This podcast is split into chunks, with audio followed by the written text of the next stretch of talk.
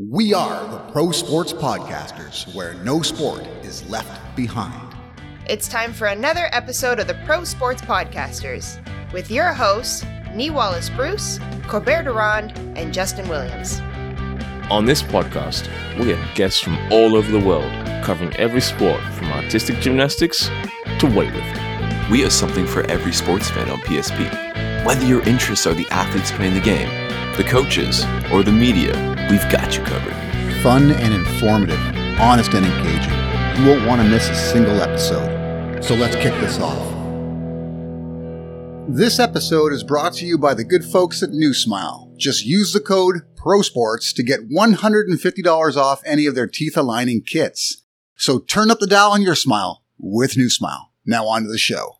Welcome back to the Pro Sports Podcasters. My name is Nii Wallace Bruce, aka NWB, and I am joined as always by Corbert de Ronde, otherwise known as Cobe. Cobe, how you doing?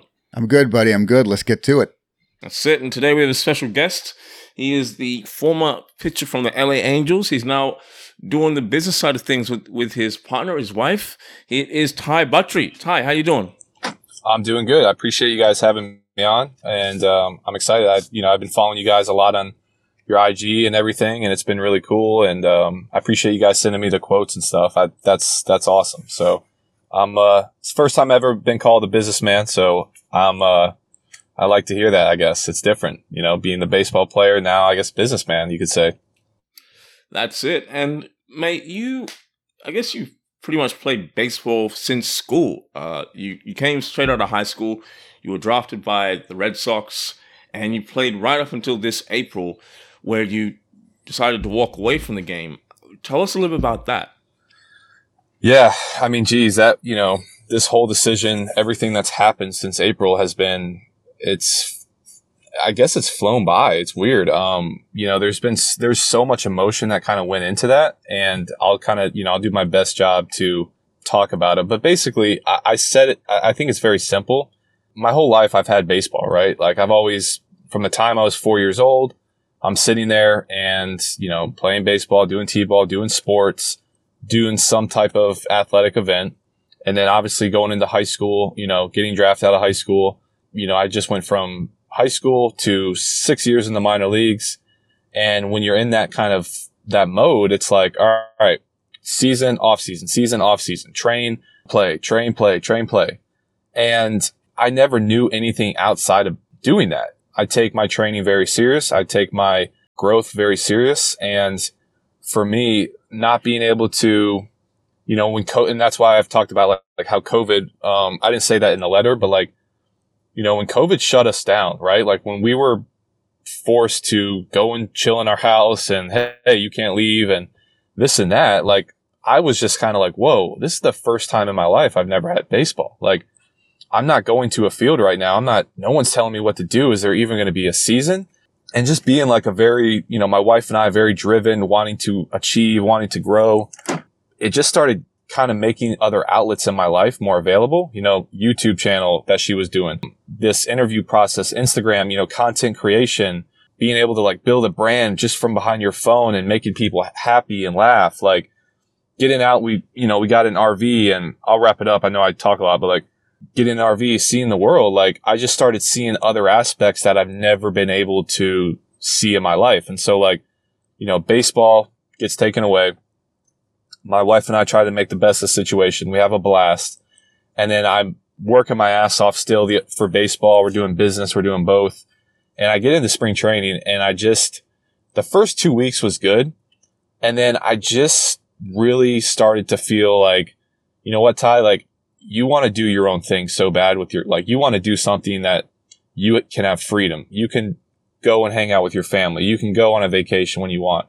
You can build a business what you want. You can put on your social media. There's no brand. It's just yourself and your wife.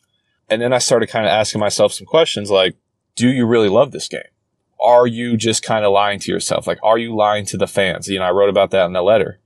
And I started asking myself some questions like, is this really what you're going to do till you're 40 years old? You know, I mean, are you going to 162 games, see your family in the off season for three months, be on the road for 80 games? You're going to want the million dollars. Then you're going to want the 4 million, then the 10 million, then the 50 million. And it's like, I realized having that money wasn't, if I was chasing that money, which I was, I, I talked about that. If I was chasing the fame, which I was, and being, you know, proving people wrong, man, don't get me wrong. There's superficial happiness. You can go buy yourself a Lambo and live in a nice house and spend money and, you know, you could feel good for, for that. But like, where's that deep meaning at? And that's when I know that's so, it's like, whoa, like that's a lot, but like that's how my brain kind of thinks. And I just, going back to that April day, man, like I woke, I woke my wife up. I said, Sam, I'm effed up. She's like, what's wrong? I'm like, I just don't want to go in. Like, I don't want to go. Nothing. I just, I don't know what's going on, babe, but like, this isn't right. Like, I'm effed up. And so, like, took some time off, talked to the Angels. Um, well, I went home. Long story short, you know, that letter was dropped and here we are. Wow. If you guys got all that. yeah, yeah, we did. That's that's amazing. Hey, you did what was right for you, and I think sometimes in life we we forget about that. We're so busy doing other things, but you it looks like you retired for the right reasons. I would say so. Yeah, definitely. Yeah, I mean, as a fan of sports, a fan of athletes, I mean, from the outside looking in, you would assume that professional athletes have this big, broad life, but the way you describe it, it sounds like you're living in almost a box and you're trapped in that small space. As grand as it may appear, you don't have much freedom outside of it. So it looks to me like by leaving the game, you sort of expanded your your horizons. Well said. Well said. And it's funny, like I go back to when I was in uh, double A. I actually I haven't really told anyone this, but like people don't know, like I went back to college while playing cl- classes. I kind of felt a little bit weird back then, like I was struggling and I wanted that security. And I was like, geez, man, I, you know, I've spent five years doing this and I'm, I suck right now. Like I better get a little fallback plan. I got no, no college education. And so I went back to school. I wanted to be a vet. And like I was studying, like I only did a year's worth of community college, but just having that little break to get my mind outside of baseball, that helped me kind of get back into like, okay, you know, let's be, let's compete, let's win. And like baseball players, you said it, man, like it's a box, like it's a box. And like I was talking about, you know, having more individuality within the game. I think players should have, should be able to do business and hustle entrepreneurship on the side. I think that the game's so long and I'm not sitting here being like, well, like, like look at all this stuff, but like these guys needs, needs outlet, man. They need outlets more than just doing whatever and playing video games. Like there's baseball players are creative individuals. I promise you. Yeah. It's just, you don't get to see anything outside of baseball itself. That's, yeah, that's, that's kind of like the, I guess that's where the money comes in, right? The the money is there to keep you doing that one thing and focused on that one thing. Yep. Now that Yep. you're not doing that, now that you've got new things in your life, you're you're working on your own business, you're you're pushing the social media side. Is your day is it a better feeling when you wake up basically? Yeah, it's a way better feeling, man. I hate to say that. You know, I hate to throw shade. I'm not throwing shade at MLB and like kids' dreams, man. Like that's the one thing like people are coming at me like, "Oh, you hate baseball." It's like I don't hate baseball, man. Like I don't hate it. Like I want kids to play this game. I want to help use the knowledge I have to help kids get there, but like the world isn't honest, you know? like the people don't say what they really want. And it's like that's what I've always tried to do is just be honest, even though it may sound stupid, it may sound arrogant, it may sound weird. At least I'm true to myself. And so, you know, that letter can't come out, c- comes out, me talking about the minor league pay. You know, everyone thinks I'm like angry. It's like, I'm not angry. I see what I see and I'm going to say it. And so like when I would wake up, like getting back to your first question or your question was like, guys, like I would wake up and I just, I felt like I was driving to that nine to five job and clocking in and clocking out. And, you know, you get to the fuel around 132 and you're like, all right, you know, you kiss your wife goodbye. I just wasn't, I was like, why am I not, ex- why am I not excited walking into the stadium? Why am I not thrilled to be here right now? Like, and it just was a question, like, it just made me really, like, what am I doing this for? And that's going back to your original question, opening question was like, you know, there was a couple things like that led up to this moment. Obviously, like I started having perspective and looking back on, okay, Ty, like you've, you've been doing this now for a couple years. You're still feeling that way. but yeah, like I wake up, I'm not going to lie, like it's a little bit more nerve wracking because I don't have that consistent paycheck, but like that's what I chose. And like, I am okay with that. Like I wake up and my wife and I get to do whatever we want, build whatever we want, help out, go wherever we want, not go wherever we want, but like we get to do what we want. And that's, that makes me happy, man. Like that's what I, that's what really like I've always wanted. And you know, here we are. Nice. Yeah, that's awesome because I think you're right. The the world is a little bit dishonest in that respect, and you've done what's right for you. You've you've recognized what you need to get from life, and you've ignored, you know, what others want you to do in life. Uh, it's important to do what's best for you. So, you you mentioned you spent five or six years in the minors, and the minor league for baseball is not pretty. I'm I'm going to say how Oof. it is because it's one of the few leagues in the. I've heard someone describe it as indentured slavery, right? Oh man, I've heard someone yeah. describe it as indentured slavery. I hear that folks get paid ten to twelve thousand dollars. The facilities aren't great. The, I need to hear it from a, someone who's been there. T- tell us about the minor league system. wow, that's a good way. I mean, whoever said that, I definitely can see that because, you know, you sign these contracts out of high school or college, whether you're 19 or Venezuela or Dominican, 16, you know, guys are signed at 16 years old. But it's like a college sign, 23 year old man signs a contract. He's connected to that team for seven years.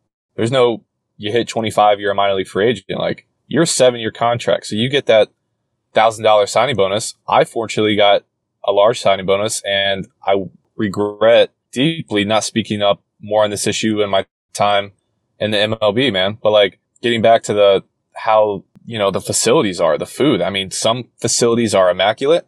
Um, usually like you know bigger cities like Charlotte, Durham, where else uh, Akron was always like there was a couple nice. I mean, Vegas has you know Vegas has a minor league stadium. They're like there's minor league facilities out there. It's usually usually AAA do a pretty good job. The new ones are always nice, but like that's not what really gets me. You know, the facilities, the travel, it is what it is, man. Like, you, you know, you, there's only so much you can do. You know, you got all these guys, you got to bus them from after a game at 11 o'clock and you got to get to a stadium that's 10 hours away, whether it's a flight, a red eye, a bus. I mean, the travel, the facilities, the conditions.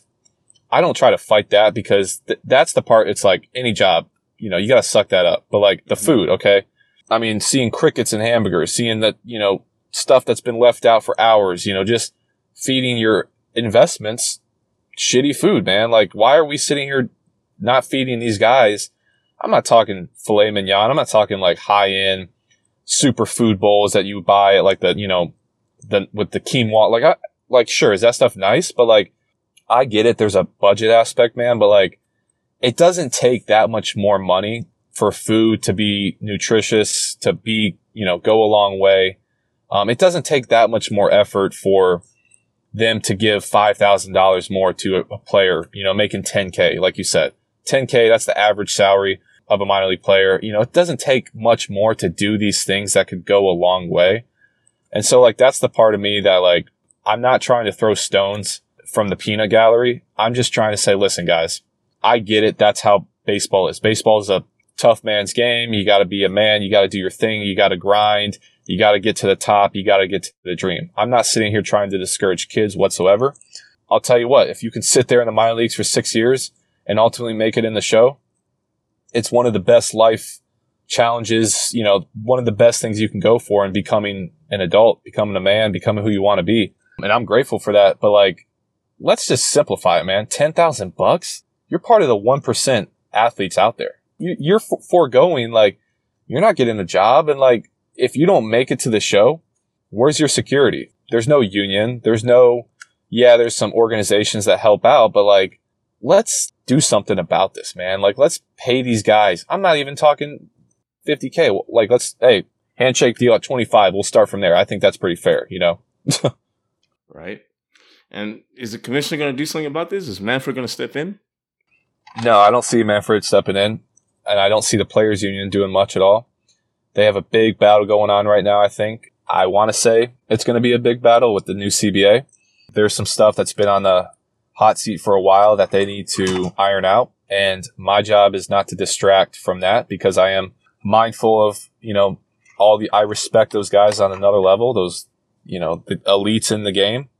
And I don't want to ever throw stones at that. I just try to think, okay, is it a very important topic that should be brought up 1000%? Should this be at the forefront 1000%? Should other people in the MLB be talking about this and fighting for this? I agree. They should be. Is it going to happen? My guess is no. I think uh, it's just how the situation's been. And I do think, though, people are finally starting to be aware. Hmm. There's always been fundraisers and there's always been stuff like that. It's like, that's not the issue. Like, yes, that is, that will help, but it's the lack of awareness that people, people, people think these minor league players, man, they think they're rich. Like they think they're making 50, 80K minimum. They think they're way better off than what they are. And it's like, yeah, there's some prospects that get nice money signing bonus, but like there's also 30 rounds. And after the, you know, sixth, seventh round, the money just falls off the table. And so to answer your question, I don't think it's going to, but I want to continue raising awareness on the fact it's 10,000 bucks. Like that's why I try to keep it simple. You know, keep it simple. 10,000 bucks. Like, does that seem fair? Does any logical person in the world think that paying a grown man with a family and kids, 25, 26, not to mention he's a 1% skill set. Mm. Does that make sense to pay someone 10K? I completely don't think so. No, absolutely not. Um, now, just quickly, you touched on Charlotte and the minor league uh, team out there. Do you think Charlotte can host a major league team one day? I mean, I grew up in Charlotte. I grew lived there for 17, 18 years, and I do. I think that city is blowing up. It's been blowing up for the last. I mean, geez, they have you know the Hornets, they have the Panthers. Um, I think they have an MLS team. Yeah, I'm not sure. Uh, Charlotte FC, yeah, Yeah, so I think Charlotte can definitely hold it. I think they built that stadium too to where they could make it a like they could expand it easy. Like I think that was the intention Hmm. that was the intention that they built it to grow it into a potential MLB stadium, I think. right. That makes sense. Yeah, I remember there was talk of I think White Sox or the Rays moving there back in the day, but Yep. yeah. th- anyway, uh, we'll see what happens in the next few years. Hey, thanks for listening to the show. We really appreciate the support. If you love what you're hearing, please, we encourage you to leave a review over at podchaser.com and or if you listen on Apple, please leave a review on Apple Podcasts. And if you're feeling it, leave a five-star review. That really helps us out with what we're doing out here. Thank you. Yeah, it's nice to hear you talk plainly about your experiences, why you left the game, what you hope can improve. But I want to get away from that for a second. We could go on and on about unfair practices, but Right, for sure. what is it you're focused on now? Yeah. So right now it's simple. I'm focused on one. I have my wife and I. We have behind the lights, and that is made. That's more of a sports driven talk. We are working on building a camp in St. Croix in the Virgin Islands. We went down there, and there's not really baseball going on, so we've been working with the senator. We've been working with uh, some com- the commissioner of sports and parks and rec and tourism, trying to launch a behind the lights baseball academy, and that's going to be focused on obviously baseball skills uh, financial literacy, and the mental side of the game. So that's one little avenue. And then we have our behind the lights staying under that branch. Uh, we t- every Thursday at 8 p.m. 8 p.m. Eastern, we have unfiltered sports talk. Kind of, you know, the stuff that you guys are doing, which, you know, I love what you guys have been putting out. And, but getting back to like, we have that behind the lights side, and then we have Drip Social. Drip Social is, it's basically who Sam and I have truly been our whole life. It's passion, it's crazy colors, it's EDM music, it's beats, it's hustling, it's art, it's all this stuff. And we're trying to make, you know, content creation, all these things. So Drip Social at its, at its simplest form, it's a lifestyle brand. We have an IG live show every Monday and Wednesday where we talk about some NFTs and we talk about crypto. We do a shot of liquor before we do the show of never again do it again. Wednesday, we have social media businesses come on and tell the people about their business. And actually later today, we're going to go to an antique shop and look for some art because we want to start like painting the art like really cool colors and putting it on our website. So there's some stuff like Drip Social is like the whole point of it. And I know I've said a mouthful about it, But like there was no business plan. There's no really logistics. Here's how we're going to make money. Here's what we're going to do. It's basically us figuring it out and trying to pour back into other people and seeing how that works. So that's kind of what I got on that.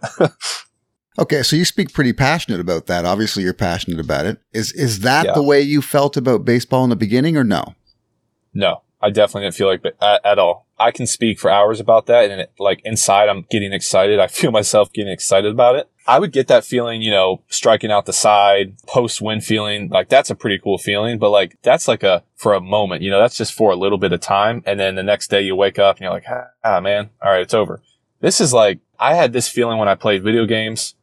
I was a big nerd, guys. Like I was a geek, man. I still am a geek. Like I love computers. I love technology. I love just like understanding how things work and growing and working hard. And like those are always been my principles. And that's kind of what drip is, I guess. Nice, nice. So, how do you measure your success with Drip Social? Well, I measure the one success is going to be how much money everything we do, we want to tie 15% to 20% back to a charity of our choice. So the more money we're giving back to a charity, the more people we're making happy, smiling. That's how I judge this success. Obviously, the business side of that is followers, you know, the dreaded follower word in social media. More followers, more customers in a way, but we're doing drip teaching where we're going to, my wife's going to teach people how to edit, do stuff like that. So obviously I look at it as it's a community. We have this thing called a social web in our garage. Everyone that follows it, we write their name on this nice graffiti thing. We're doing a few things. So how do I measure the success of it? I guess the more we grow, the more people that are happy, the more followers, the more money we're giving back to a charity. That's the success, I guess, you know? It's weird, but it's different. No, it's awesome, Ty. It's awesome. Yeah, like the COVID was obviously a significant moment in your life last year. And another thing that came out of COVID was NFTs. Whew. Tell us a little bit about those non fungible tokens. Wow. NFT, I got goosebumps you just talking about them. They fire me up. And not even because people are flipping them, making millions. Yeah, it's literally all I talk about. um, my wife heard me say that. I heard it. She, uh, so like going back to like, guys, I loved art. Like growing up, I would have these drawings of these monster dudes. I would always hand draw. I would always take art class serious. I got art hung up in the office. I was so proud. I'll still whip out a good like painting if my wife and I go to like places where you drink wine and you paint. Like I got some cool stuff I can show you on my Instagram. But like it was cool because like art was always like kind of that other side of my tie, like that eccentric side of me that I couldn't show in baseball. And so like NFTs, which is basically it's a non-fungible token. You can take a picture of anything. You can attach any data of information. You mint it, meaning you create it on the Ethereum blockchain and it is a one of one. So non-fungible. It can't be replicated. You can't copy and paste it. You can't, you own the data. You own the, the code to that. And the reason why that's cool is, for instance, like NFTs, what's cool about what they're doing is you can buy, right now, art is getting the main attention for an NFT. Um, people are getting into music. They're releasing albums as NFTs. They're releasing events as NFTs. And like what you can do is you buy this NFT, you know, if you get them cheap, they can be 75 bucks. If not, they a couple thousand. But like the artist, whoever made it, schedules events. So let's say you buy this NFT, they may have a private dinner party or a mansion party where only people that own that NFT sounds kind of culty now that I talk about it out loud, but it's like, like secret society shit. But like, you get to be part of a community. And I think people are just really drawn to that nowadays. Like everyone wants to feel exclusive. Everyone wants to feel important. Everyone wants to say, I have this, you don't. And that's kind of inspired us to do what, what we're doing with Drip. Like all these NFTs, man, they give back to the community. They donate money to causes. It's just cool. And like, you don't see that in normal business practice nowadays. Yeah, I like that. And now, I guess one of one thing that I've heard when NFTs have come in conversation is, and this is a naysayer's view is, oh well, NFTs came up because we're all at home and we needed to collect stuff. We're all on the internet. Amazon got big because of the fact we were inside, and that's how NFTs got big. But now that the world's opening up again, we're going outside again. NFTs are going to fall by the wayside. What do you say to someone who has that opinion? You know, I've definitely heard it's a fad. At first, I did would agree with that, but I've been heavily researching it for months and months. Not to sway opinion, because everyone does need to do their own research on it. The reason why I say that's a no, though, is because anytime you have culture mixed with a tech revolutionary boom, crazy stuff really starts to happen, right? Like when you start seeing Jay Z, uh, Jason Derulo, Steph Curry, Dez Bryant, you start seeing these guys change their profile pictures, culture icons into NFTs. It's the same thing we saw with Twitter. Everybody was sitting there with Twitter saying like, I'm not going to sit there and tell people I'm going to the store and buying food and coming home. I'm not going to tell people I'm brushing my teeth. And guess what? Celebrities started doing it. Tech innovators started doing it. And then the everyday person, oh, I want to do that too. That doesn't necessarily justify my points. Like, okay, well, that's just copycat. The reason why I think NFTs are here to stay is because they can massively increase efficiency and process within businesses. Businesses can do 10 times the amount of stuff they want in a moment's notice. There's this thing called a smart contract. That's how you get the meetups. That's how you do the sell the tickets.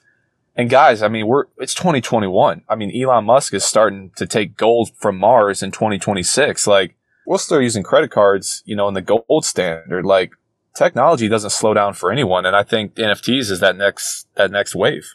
Right. Yeah. And it sounds like it's going to evolve. I mean, like you said, Twitter was a bit of a novelty when it first came out, but that's where people go when they want to hear from Adam Schefter or Jeff Passan or mm-hmm. Woj in sports. So it's it's it's evolution. So it's interesting to see how it evolves over time. But like you said, people are going outside more. You know, is that gonna? People may not be on their phones. Uh, you know, that's true. Like that's people are on their phones all the time. They're stuck inside. But I think right now, I don't think it's going to slow down. I think it's going to continue to go. All right. We'll look forward to seeing the progress. Colby? Yeah, I've I've stayed away from it just because I have such an addictive personality when it comes to things like that. I like to collect, yep. so and I love art. I, I have a lot of tangible art, but I've avoided wow. NFTs because I know if I get into it, there's no stopping it. But I see it as something that will definitely stick around 100%. There's too many different avenues it can take, and it's not one particular product that people could eventually get bored of right? It's pretty limitless right. as to what you can get an NFT done of. So because of that, it's definitely going to stick around and everything is digital commodity now. So I don't see it going anywhere. Is your collection of NFTs huge? It is. I have about 158 NFTs. Okay. I would say I got roughly I was I was in there early, so I got a lot of projects cheap the most I've paid for an NFT, I hate to say it, but I'm also proud to say it was probably two to three K. It's called a cool cat, right? Okay. It's a little blue cat. And this thing, or I have a, my profile picture called a gutter cat. I paid a one K for him. They're worth about like 15 to 20 right now. And it's not even about the money because like, well, as anything, you want, as an investor, as a collector, you know, let's not sit here and say like, yes, NFTs, I love the art. That's why it's my profile picture.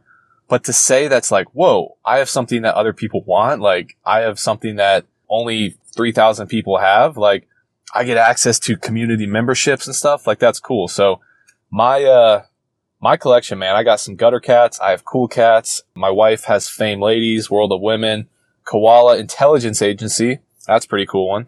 Um, yeah, I got a lot.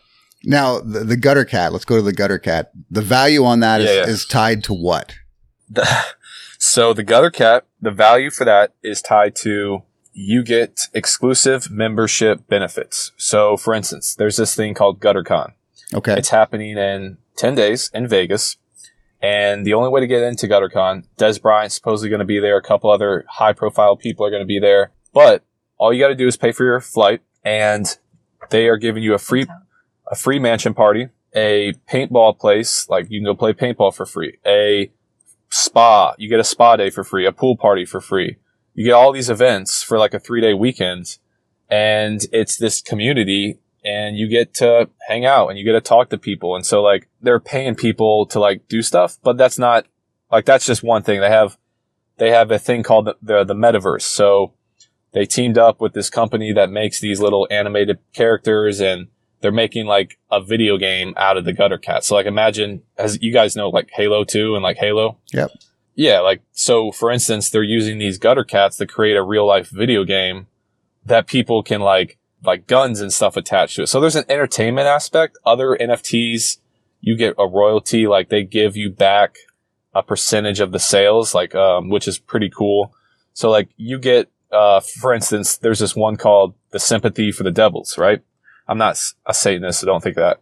Rolling Stones. Yeah, exactly. Well, that's where they were literally inspired. And they're like these little devil dudes, and uh, they got like different hats on, like sombreros, and they're cool. But like, so if you hold one of these things, the firm that owns them, they are like art flippers and they're NFT flippers. And so they are buying stuff and they're selling it high. And if you own one, you get 3% passive income from whatever they make. And so like, you know, you buy something for 50 bucks. These, you know, you guys saw those crypto punks being sold for, you know, $50 million. Like, yeah, you're, you're getting passive income from that drop for just holding that thing, which is cool. Oh, shit, man. I shouldn't have asked. I know. Don't hey. That's addictive. Oh man. Oh, it's so addictive. FOMO, man. Do not let that FOMO with NFTs are strong. Are strong. Oh shit, me. man, it, it's it's ironic you mentioned Halo because you you play for the Halos yourself. So I love Halo. We've had a pretty good chat, but I suppose we should talk a little bit about the the team that you used to play for. I, believe, I believe you're still a fan of the Angels.